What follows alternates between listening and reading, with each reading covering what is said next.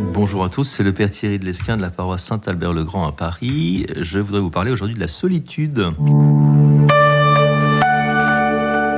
Pourquoi? Eh Bien parce que énormément de Français disent l'éprouver, tout simplement. Hein. Alors il y a plein de statistiques, je ne sais pas trop ce qui est vrai, mais j'ai pu lire entre 15 et 20 des Français qui disent qu'ils éprouvent la solitude. Une personne âgée sur trois de plus en plus de jeunes entre 18 et 24 ans, surtout depuis les derniers confinements un bouleversement culturel majeur de notre époque, depuis le, siècle dernier en gros. Hein. Si le christianisme a largement contribué à faire la promotion euh, de la dignité de la personne au long des siècles, on pourrait presque dire qu'il sorte d'emballement qui est un fruit pourri de tout ça, qui s'appelle l'individualisme, hein, qui n'est pas du tout le personnalisme, c'est autre chose qui isole les gens énormément. Hein. On est passé d'une société un peu de masse, une forme d'individualisme où tout le monde vit sa vie un peu dans son coin. Hein. Et dans les très grosses villes en particulier, c'est particulièrement marqué, est très impersonnel, et donc un sentiment de solitude qui a surgi en même temps que les sociétés industrialisées. La cellule fondamentale de la société, qui est la famille aussi, a beaucoup changé, beaucoup vulnérabilisé à notre époque, beaucoup d'isolement, hein, de personnes très seules.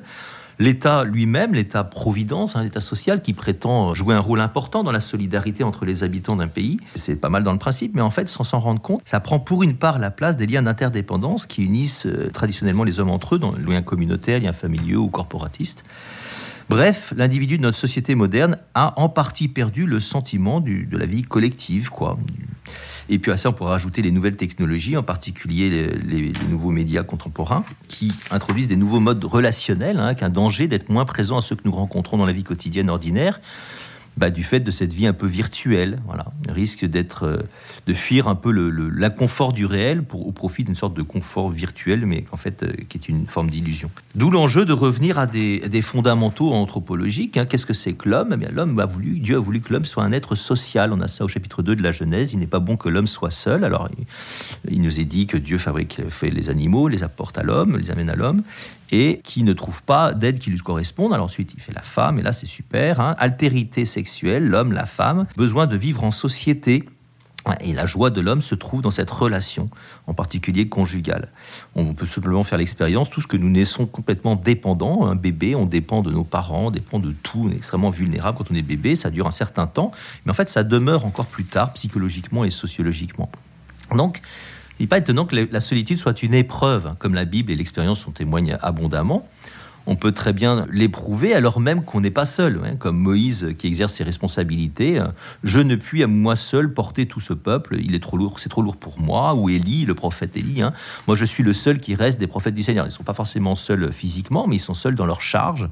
Solitude aussi dans l'épreuve hein, que le Christ a vécu plus que n'importe qui. Voici l'heure elle est venue où vous serez dispersés chacun de son côté par ses disciples et vous me laisserez seul, hein, particulièrement à l'agonie, en moment de Gethsemane. Et les disciples du Christ eux-mêmes vont vivre quelque chose de comparable, comme saint Paul qui dit à Timothée que personne ne m'a soutenu, tous m'ont abandonné. Pour autant, la solitude n'est pas qu'une épreuve, elle peut aussi un bien recherché. Hein. Moïse montait seul sur la montagne du Sinaï à la rencontre de Dieu, les grands prêtres de l'ancienne alliance entraient aussi dans le Saint des Saints tout seul une fois par an. La rencontre de Dieu se fait dans l'intimité d'un cœur à cœur qui suppose d'aller au désert, comme dit le prophète Osée. Jésus lui-même se retirait régulièrement dans les endroits déserts pour prier. Quand tu pries, il nous invite aussi à faire la même chose. Quand tu pries, retire-toi dans la pièce la plus retirée, ferme ta porte et prie ton Père qui est là dans le secret. Hein. Donc l'homme, qui est un animal social, si on veut, a besoin de cette expérience de solitude pour, en vue de la vie religieuse, de la vie spirituelle.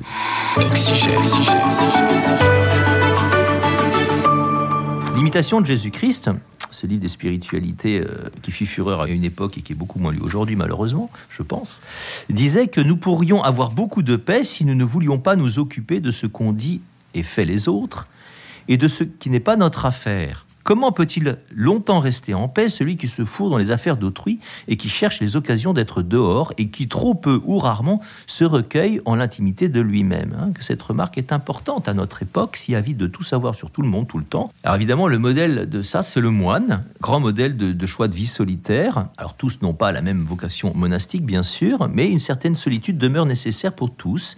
Hein, je vais citer ici le bienheureux Père Marie-Eugène de l'Enfant Jésus. Il suffit que cette solitude soit intermittente, mais elle doit être d'autant plus protégée qu'elle est plus menacée par les envahissements du monde. Pour autant, évidemment, la solitude peut être un piège. On peut avoir un certain goût pour la solitude, ou ça peut être un lieu de fuite aussi. Hein. Les échecs relationnels, par exemple, peuvent conduire à se couper des autres. La peur de la réaction des autres, c'est ce qui freine tant le témoignage chrétien, alors que Jésus nous dit, vous êtes la lumière du monde et qu'une lumière, c'est fait pour éclairer les autres. Hein. Donc il y a nettement dans cette idée de se cacher, donc de s'isoler pour se préserver, une peur de riche, on pourrait dire, riche théologique, hein, qui craint de perdre son bien. Ça fait penser au serviteur de la, parabole des talents qui enterre son talent au lieu de le faire fructifier, et l'histoire finit mal. Donc c'est grave hein, de s'isoler volontairement. En fait, c'est contre nature. Cela ne peut pas être un chemin de bonheur. Voilà pourquoi c'est grave. Et pire, comme Dieu nous a voulu interdépendants, eh bien, le pauvre a besoin du riche pour recevoir ce qu'il n'a pas. Et celui qui crée des frontières entre les hommes, ou qui leur suggère de bonnes raisons de s'isoler les uns des autres, il porte un nom très clair, le diabolo, c'est celui qui divise, hein, qui met les frontières entre les hommes. Bref, il y a deux grands types de quêtes de solitude. Il y en a une qui est négative, il y en a une qui est positive. On peut fuir le monde, fuir ses problèmes, fuir les soucis, etc.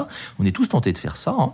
Et plus le monde est oppressant, plus on est tenté de le faire. Ou bien, on peut chercher à approfondir notre intimité avec Dieu, non pas pour fuir le monde, parce qu'on y va, en fait, pas pour fuir le monde, mais pour prier pour ce monde, voyez, pour porter ce monde dans la prière comme les religieux. Thomas Merton, qui était un moine du XXe siècle, disait qu'il ne faut pas s'enfermer dans la solitude loin de la communauté, il faut d'abord trouver Dieu dans la communauté qui nous conduira ensuite dans la solitude. Même si cette solitude est voulue par Dieu ou pour Dieu, il ne s'agira pas toujours d'un lieu de confort. Hein. Le désert, c'est plutôt le lieu du combat contre le tentateur, comme on le voit avec Jésus dans le désert pendant 40 jours. On ne peut donc pas y vivre sans le secours de Dieu. Et ce secours de Dieu, eh bien, il nous le promet, ne crains pas, je suis avec toi, ne sois pas troublé, je suis ton Dieu, Isaïe 41.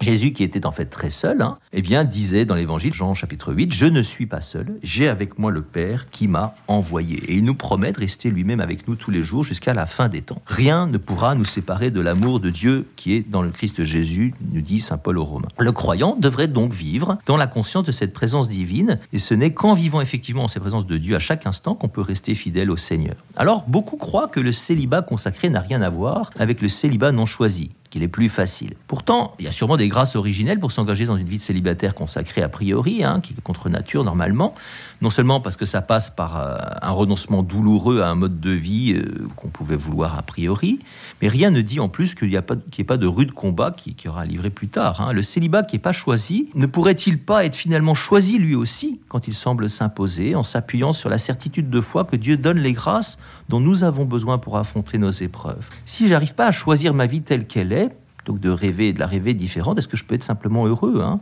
Ma vie n'est pas d'abord lacunaire, elle est d'abord un don positif que Dieu nous fait gratuitement.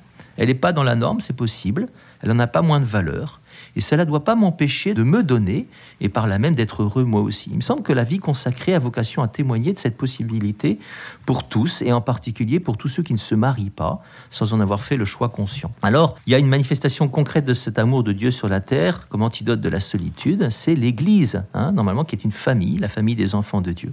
Il dépend de notre propre engagement concret à la suite du Christ que nous goûtions les fruits qu'il nous promet hein, dès ici-bas déjà le centuple pour ceux qui auront renoncé à des choses de ce monde pour le suivre? Une chose les plus grave qui soit, c'est l'individualisme dans l'Église, une catastrophe, hein, c'est contraire à l'Évangile, un frein gigantesque à la mission. Voilà, étant donné notre contexte de société, eh bien nous ne pouvons pas nous satisfaire d'une Église qui ne soit pas cette famille que Dieu a voulu unie dans la charité et qui peut résorber toutes les solitudes douloureuses. Hein. L'Église est la réponse privilégiée, je crois, que Dieu nous offre contre la détresse de la solitude. Bon courage à tous.